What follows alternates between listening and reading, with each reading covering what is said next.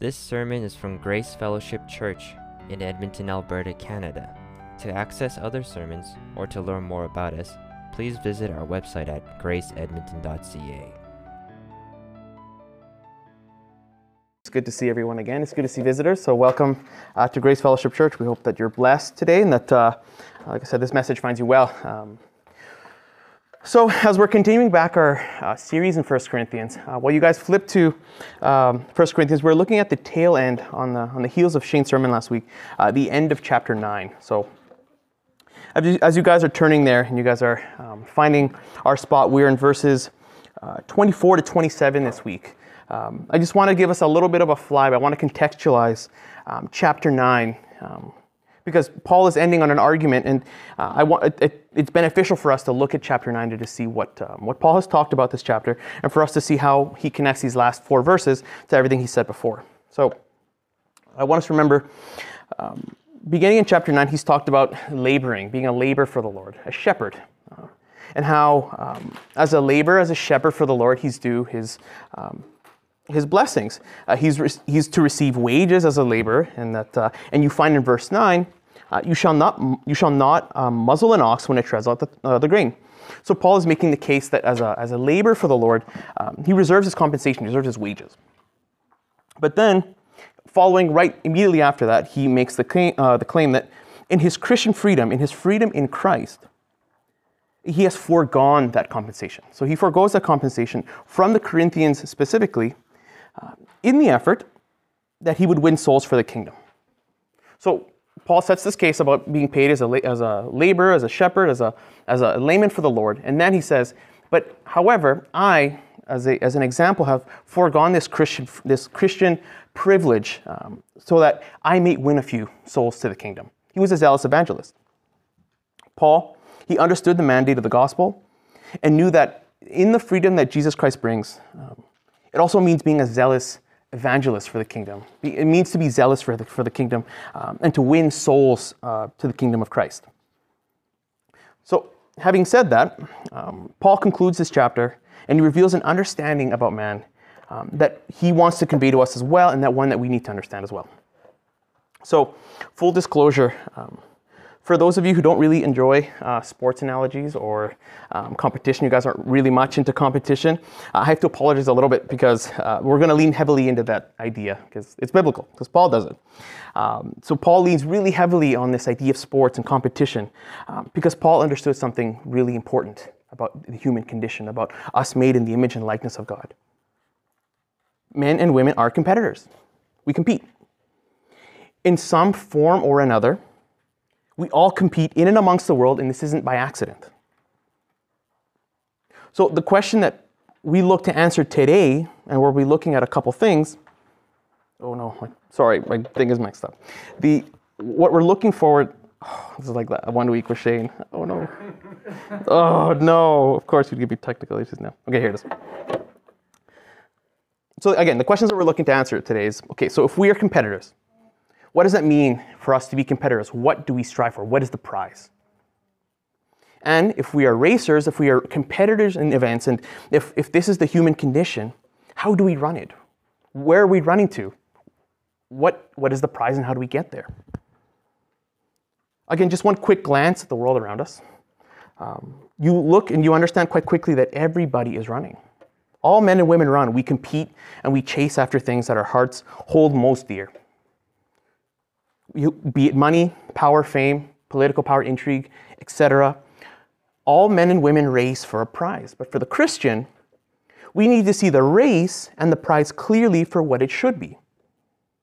For us, the believers, the point of today's message is this. So this is the point. This is the message. This is the, what Paul intends to correct in our um, in our thinking with today's verse or today's passages. We race and compete for the Lord, who is Himself our prize. So I'll say that again. We race and we compete for the Lord Jesus Christ, who is himself our prize. So that is the question, again, that we're looking at and what Paul intends to correct in our theology, in our, in our view of him. And that should be our biggest takeaway, and we're going to explore that today. But um, again, but before we delve into our, pro- our passage proper, let us pray. Dear Father, we come before you with open hands, As we look around the landscape, Lord, we see, uh, we know that, Lord, the race that we run is difficult. Lord, with life's uh, snares and toils, we press on knowing that we strive, and what we strive for is greater than all the earthly wealth and the riches that could ever bef- befall us. Ecclesiastes 3:11 says, "You have put eternity on man's heart, yet so that he cannot find out what God has done from the beginning to end.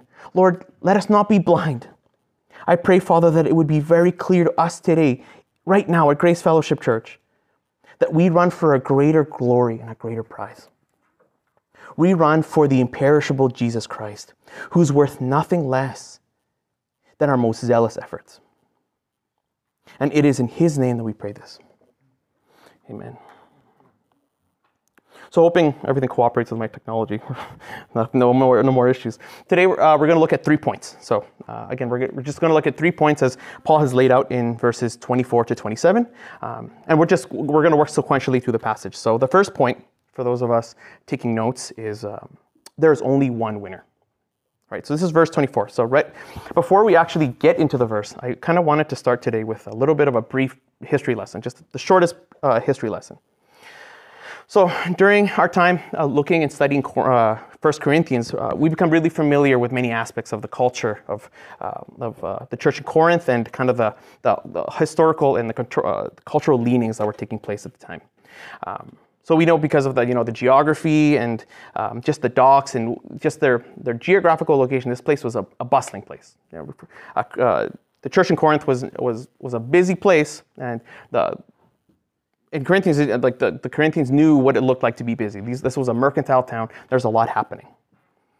Um, however, it brought along a lot of problems, right? As we've come to see, uh, you know, as we as in we've as we've learned culturally, a lot of these, a lot of this travel, a lot of this, these thoughts um, brought along a lot of cultural vices and temptations for the church in Corinth. So we've studied that quite a bit. So we we laying that aside for just a minute. Not everything, however, was uh, that, Paul frowned upon in, in Corinth. He didn't frown upon every single thing culturally. And we see that in today's passage. Um, during this time in history, there were two big sporting competitions. Well, there was a couple, but the big ones that concerned uh, the Church of Corinth were these two big ones. The first one that I think everyone here is familiar with, and these are the Olympiad Games. So again, this is uh, during this time, the Olympiad Games were running about every four years. Um, and the other, the smaller games, but the more local games, um, were called the Isthmian Games. A little bit of a tongue twister, but the Isthmian Games, that's what they were called. So if someone couldn't attend the, uh, the Olympiad Games, someone couldn't, uh, they, they knew of the games, of uh, the Olympiad Games, they couldn't attend because this was you know, held in a different city or a different uh, area, and these were humble people. They definitely knew about the Isthmian Games. These were held in Corinth. They were hosted there, and they were held in higher frequency. So culturally, this is a town that knew about sporting events and competition.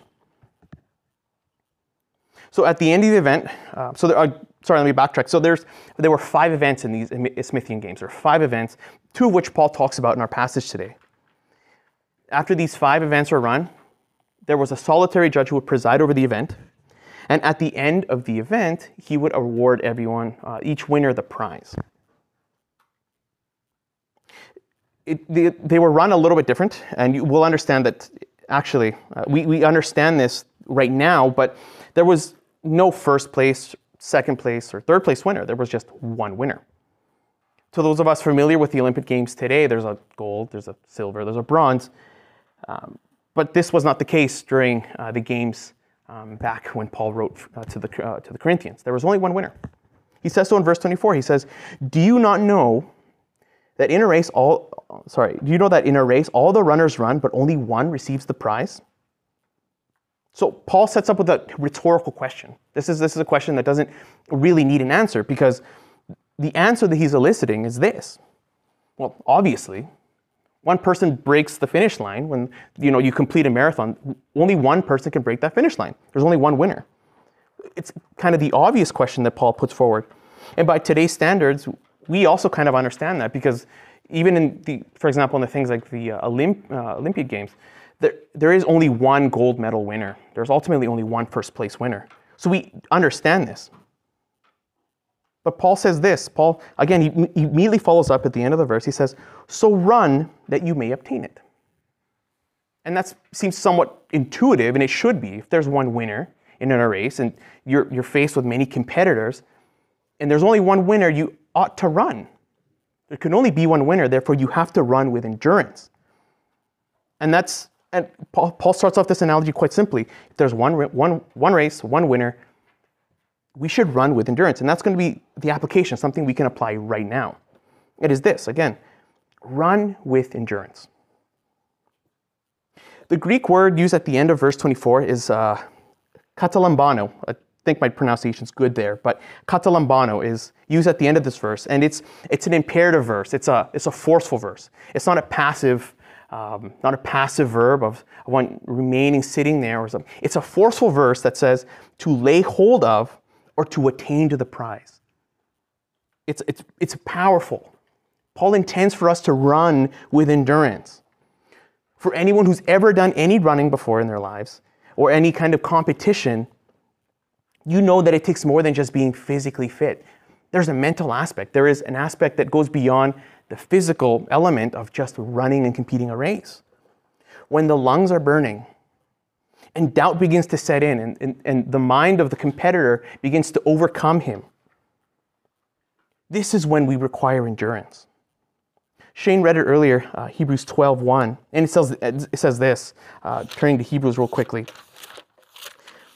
Paul again used, many of the New Testament writers used these sports analogies to convey their point because they understood the importance of competition and how it is that we, as, as uh, image bearers of God, those made in his image and likeness, ought to compete. So it says this in Hebrews 1, verses 1 to 2. It says, Therefore, since we are surrounded by so great a cloud of witnesses, let us lay aside every weight and sin which clings so closely, and let us run with endurance the race that is set before us looking to Jesus, the founder and perfecter of our faith, who for the joy that was set, uh, that was set before him endured the cross, despising the shame, and is seated at the right hand of the throne of God. Run with endurance. Run. Isaiah 40, 31 says something similar. It says, but, but they who wait for the Lord shall renew their strength. They shall mount up with wings like eagles, and they shall run and not grow weary. They shall, they shall walk and not faint a competitor for the kingdom. Again, we are all competitors in one sense or another, but, the, but a competitor for the kingdom sets his mind on the Lord and he runs hard. As everyone looks around their life and takes note of where God has placed them, every single person unique in their ministry, God has placed you there. As, as you lay about the, the landscape, take note. Whatever it is, run with endurance. So, be it your school studies, those of you in, in, in, uh, in university, in our work, in our places of work, uh, honoring our employers, uh, in our parenting, those of us who, uh, who are parents, who will be parents, honor your children, honor your spouse, your discipleship, as brothers and sisters come alongside you, run those races with endurance. Don't be lackluster about it. Lay hold of God's glory and run. Again, this verb, kat, uh, katalambano, run and lay hold of the prize. Grab it, run for it. So that, that's our first piece of application. So again, run with endurance. I haven't said that enough. Run with it.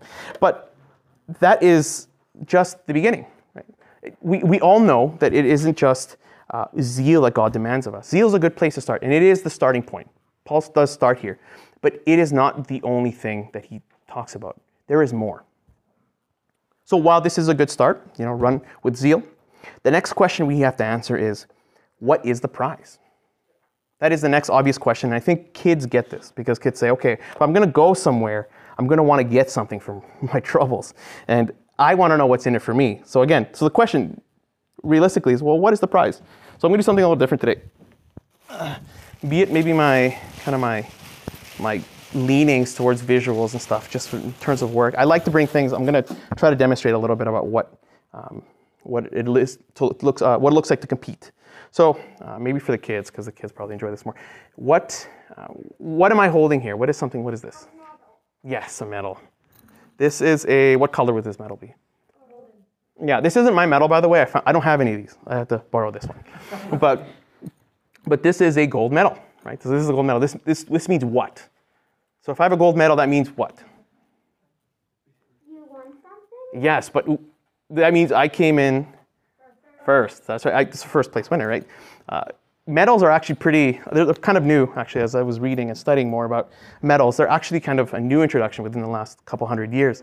Uh, historically, though, there was actually different. What, what the competitors of the Olympiad Games and the Isthmian Games uh, uh, would compete for. So this, I made this yesterday. so hopefully it's not too distracting. But you guys, hopefully you guys can see this. It's, this is a wreath, and it, I won't wear it for very long. But, but that's, that is, that is the wreath. It was made out of olive shoots. And we look at that. So if we are going to compare the two, there's a difference in quality in many ways, right? We're looking at this. There's, there's a quality difference here. And that's not by accident. Whereas in one hand we have a sol- you know, solid gold medal, and another we have a perishable wreath. Both are physical objects, and both have their, their lifespan, as it were. But this was the prize this was the prize. So we're, as we're looking and we're considering what it looks like to be a competitor, and we're considering what would, what would, what would motivate, what would compel someone to run a race, run a race with endurance, what compels someone, we have to understand the prize is something that we have to understand as well. So if you're, if you're taking notes, um, again, the second point is this. Uh, the heading for the, for, it, it, for the second point is the great prize. So continuing in our passage. So again, just to bring us back to our passage, as I move some of the stuff over. Um, again, Paul, just to bring us back, is digging deeper into this analogy. So he set up this idea about being a competitor. You know, he's made he's going to reference a couple games, but now he's going to dig even further. Again, these and to be clear, these uh, activities and these sorry these events that would take place um, back in the days of Corinth they were different. They're not like the Olympiad, uh, the Olympic Games that take place today, that take uh, place over the course of weeks, and more are added and some are removed, and you have to find slots for all these thousands of competitors who uh, descend on whatever city they're competing in. These were done pretty quickly. These games, by comparison, could be finished very, very quickly within a day or two. And as a result, winners were crowned quite quickly. So winners would um, would win their events, and by the end of it, they were crowned quite quickly. And the solitary judge would, uh, would preside over the event, and he would reward each winner a wreath. I won't pull it again, but the wreath would fall on the head of the winner. In verse 25, Paul says this Every athlete exercises self control in all things, which is interesting. Let's just, again, keep in mind what, who Paul is speaking to here, even in 1 Corinthians alone even if, as we look at 1 Corinthians and we do somewhat of a flyby over of, of this idea, Paul, this isn't the first time Paul has talked about discipline. This is, this is a reoccurring theme, this is a reoccurring idea and uh, an, an imperative that Paul continues to reinforce to this church. Again, an immature church, but he wants them to get the point to discipline themselves. Again, just looking at 1 Corinthians, if you flip through the book, many times he's done this. In 1 Corinthians chapter 6, uh, verses 12 to 20, he talks about sexual immorality, abstaining of sexual sin. In chapter 7, he talks about marriage. If you look at verse 9 in chapter 7, it says, uh, note the word self control, especially when it comes to courting, especially in being godly in your conduct towards your betrothed.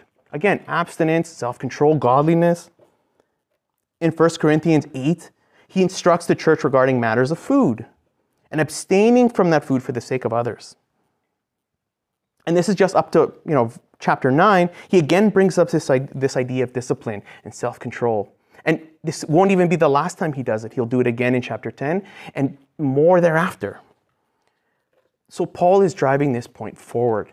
Discipline discipline discipline. In other words paul is urging paul is urging the believers in corinth uh, like it says in 1 timothy 4 7 train yourselves for godliness train yourselves this is an intentional activity. This is t- intentional thinking that he puts them through. However, what makes the ending of chapter 9 so different is the stark difference that he puts before the church in Corinth. This idea, this mental image he's putting forward, is different than the other times that he's referenced it. What he's doing is putting in stark contrast to what the world offers versus the rewards that are stored for, up for us in heaven. So again, he's comparing to the earthly wreath versus the incorruptible that is to be ours in heaven. For competitor in early games, so the early game competitors, they would abstain and discipline their bodies. Anyone who's disciplined in their sporting activity understands this.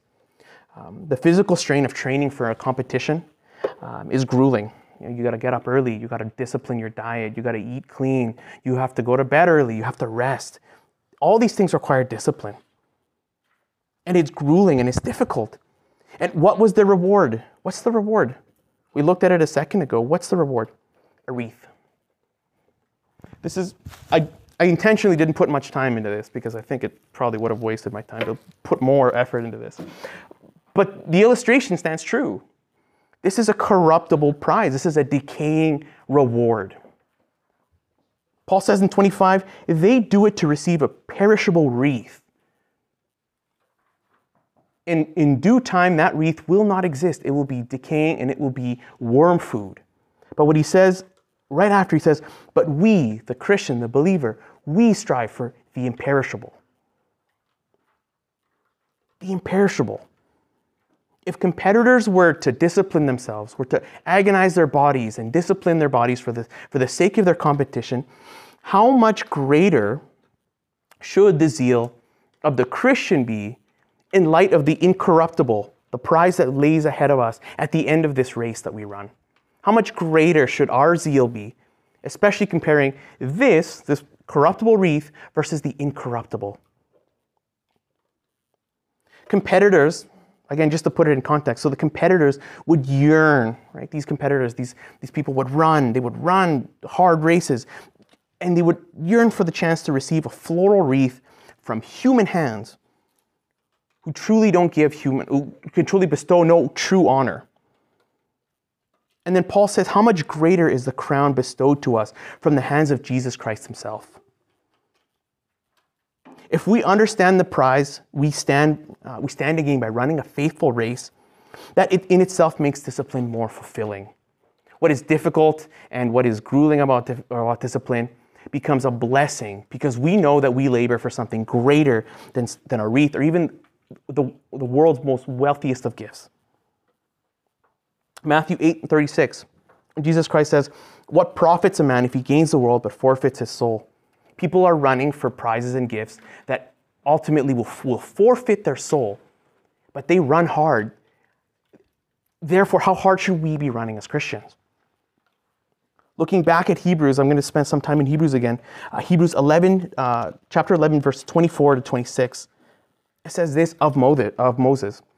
By faith, Moses, when he was grown up, refused to be called the son of Pharaoh's daughter choosing rather to be mistreated with the people of God than to enjoy the fleeting pleasures of sin. Note this, verse 26. He considered the reproach of Christ greater wealth than the treasures of Egypt, for he was looking to, uh, looking to the reward. Moses was looking to the reward. He forsook his earthly inheritance, earthly heritage, for the incorruptible wealth in our Lord and Savior Jesus Christ. He looked to him living instead of a life of opulence, living a life of the fleeting pleasures of sin, he chose Christ versus the temporary corruptible. So, like Moses, Moses understood this, Paul understood this, and we should understand this. This is how we can apply this right now. It says this Know the prize we are to receive. So, again, if you're taking notes, know the prize. Be familiar with the prize that you're going to receive. to learn more of Jesus is also to understand that he desires to bless us. So if we call Jesus our own and we learn more of him, we also understand that Jesus Christ is a very wealthy and loving uh, master. He gives and he bestows in abundance. So we should start by learning those blessings. We can learn about this, the one another's of Scripture. Those are, those are blessings that immediately serve, provide fruit in our lives the peace of salvation beyond all understanding, even in the midst of, of suffering. We can know this. We can know that Jesus Christ is there, and that is one of the prizes, amazingly, that we have peace, even in the midst of, of toiling uh, times. The love and wonders of His scriptures, again, the miracle that the Bible is, is all for us. One might say the vast size alone of all the blessings and knowing your Bible, just knowing it, you might come away saying, this is an impossible task. He is too big to know, he is too grand to understand. And in one sense, yes, he is. I'll say that again. Once, in one sense, he is as big as he looks. He is impossibly big. And that is comfort to us. If Jesus Christ is our prize, as we draw near to the throne of grace, as we learn more of him, we learn of his blessings, we learn of his character, this, in and of itself, as we understand the holiest of holies, this becomes spiritual food for the race.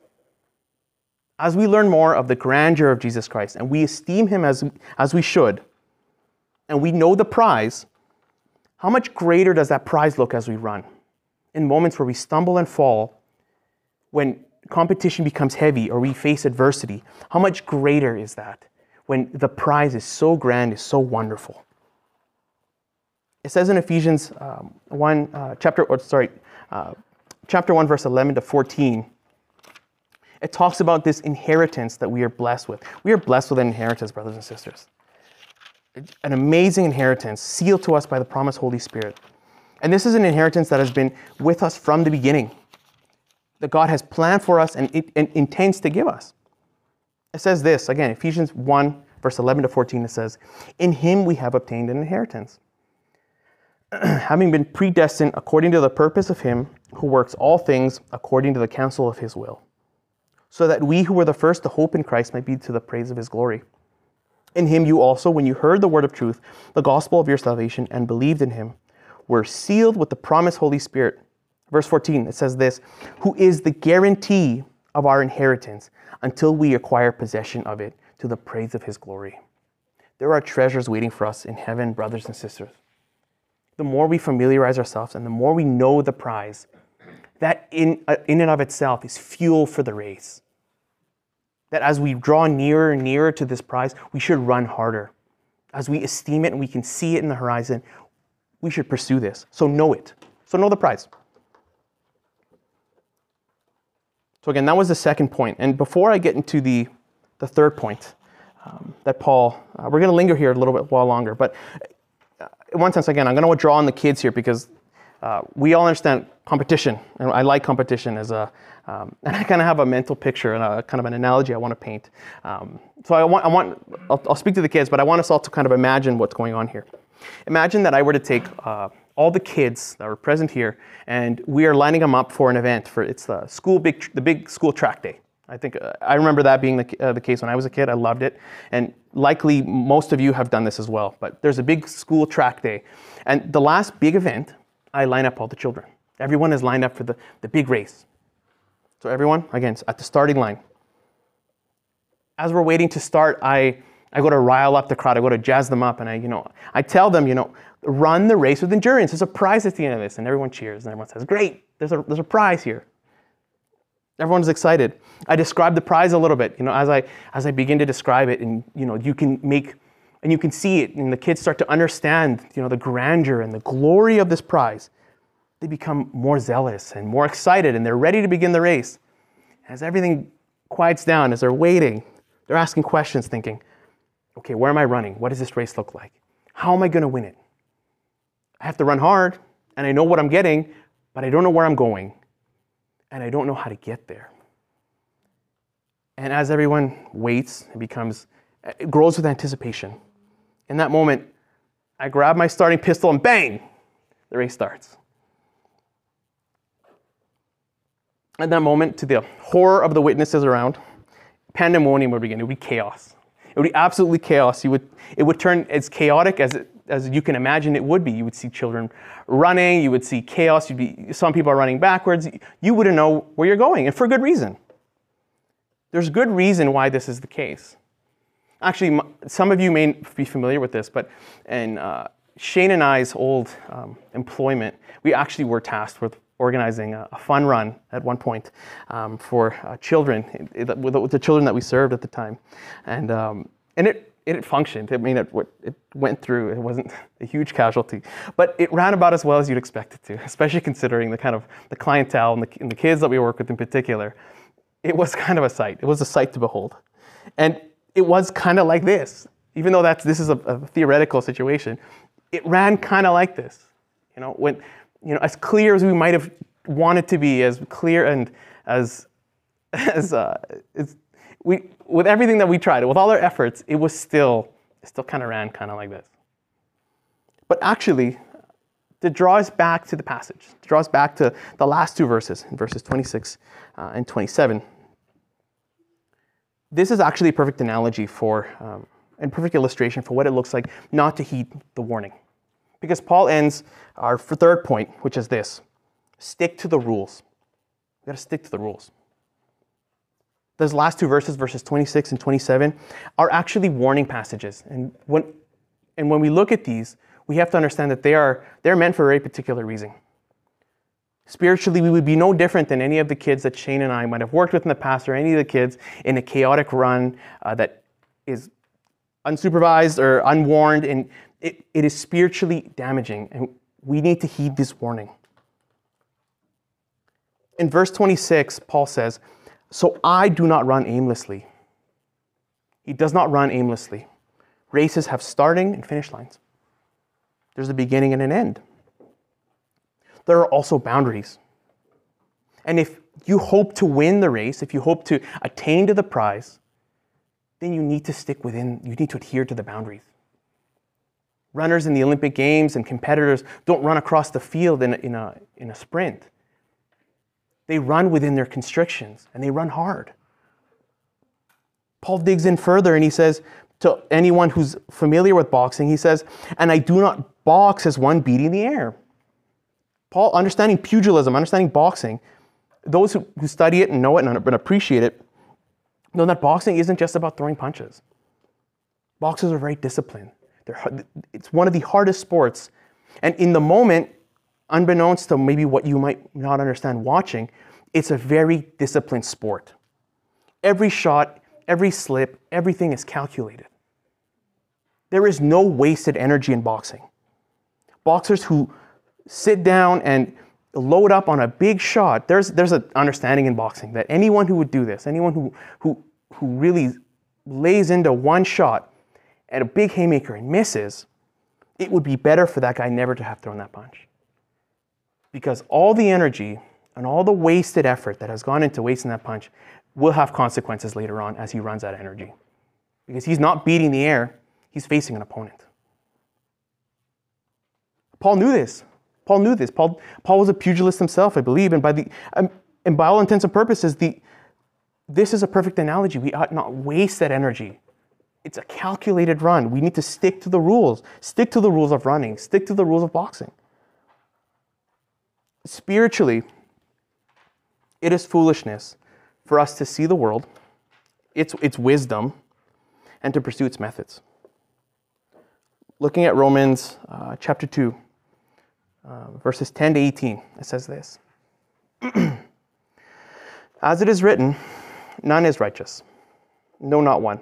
No one understands, no one seeks for God. All have turned aside, together they have become worthless. No one does good, not even one. Their throat is an open grave. They use their tongues to deceive. The venom of asps is under their lips. Their mouth is full of curses and bitterness. Their feet are swift to shed blood. In their paths are ruin and misery, and the way of peace they have not known. There is no fear of God before their eyes. There is no fear. Brothers and sisters, the, the world is lost. The world is truly lost. The world in its wisdom is utter folly, it's foolishness. And without the saving grace of God in our lives, we are no different. We run aimlessly. We flail about like children. We don't understand. Paul, knowing this, he says in verse 27 He, I discipline my body and keep it under control. I actually like the annotation at the bottom. I don't know if you guys have it as well. Um, I, I, find it to be more forceful, actually. Um, and the annotation in mine says this I pummel my body and make it a slave. I pummel my body and make it a slave. That is a lot more forceful and probably more in line with what it takes to be a competitor for the Lord. Paul lived this example out. Paul lived it out to the, to the ends. In his last epistle, in 2 Timothy chapter 4, uh, verses uh, 6 to 8, he says this. Again, this is Paul's last epistle. He says, for I am already being poured out as a drink offering, and the time of my departure has come.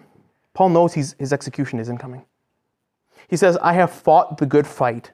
I have finished the race. I have kept the faith. Henceforth, there is laid up for me a crown of righteousness, which the Lord, the righteous judge, will award to me on that day. And not only to me, but also to all who have, who have loved his appearing.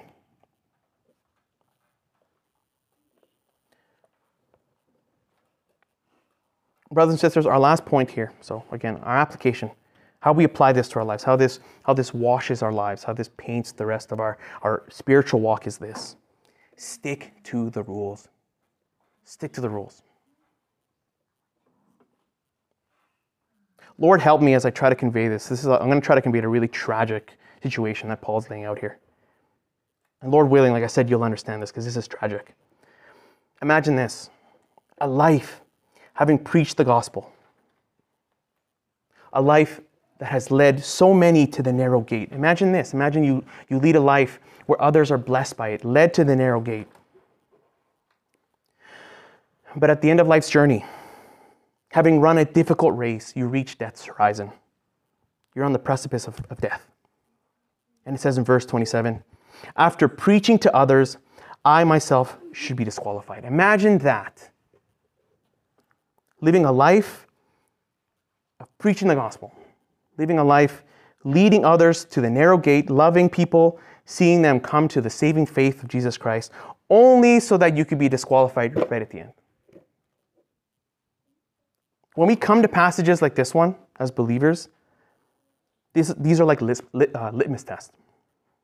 In other words, these tests, these verses that come up, should already, should already confirm what we believe to be there.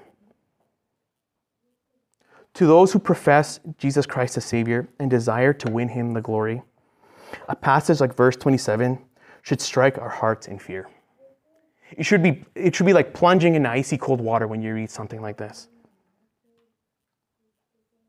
The very idea, again, Lord help me here. Imagine this idea of you standing before the great white throne, before the judge of judge himself, the King of glory. You stand before him, and he says these words I never knew you. Depart from me, you workers of lawlessness. That should fill our hearts with fear and trembling. If you would claim Christ as your own, heed these passages, brothers and sisters. Heed them and let them steer you straight. Stick to the rules of the race, lest you be disqualified. It should, it should, these should convict you. These should be like a dagger in your soul.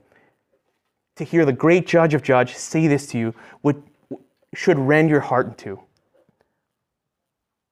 And to those who read verse 27, to those who hear it, to those who hear these words and feel nothing, no fear, no concern, nor dread, they feel nothing. They are dead. And I urge you to reevaluate your heart. As I stand here before the pulpit, and I stand here in the midst of all these, um, all these staring eyes, my heart breaks. I've been agonizing over this verse because the very notion that this might apply to some of you within this crowd breaks my heart. There are some of you to which this verse may apply, and that is heartbreaking. If you truly don't feel any fear, any dread, any reverence for verse 27, for the understanding of how in peril your soul is, I would like to speak to you after if, if, if you would if you are open to it, because you need to understand that your very soul is at stake here. To those of us who profess Christ, this is, this is like a dagger to your soul. And to those who don't feel that dagger, I would urge you to reevaluate your soul.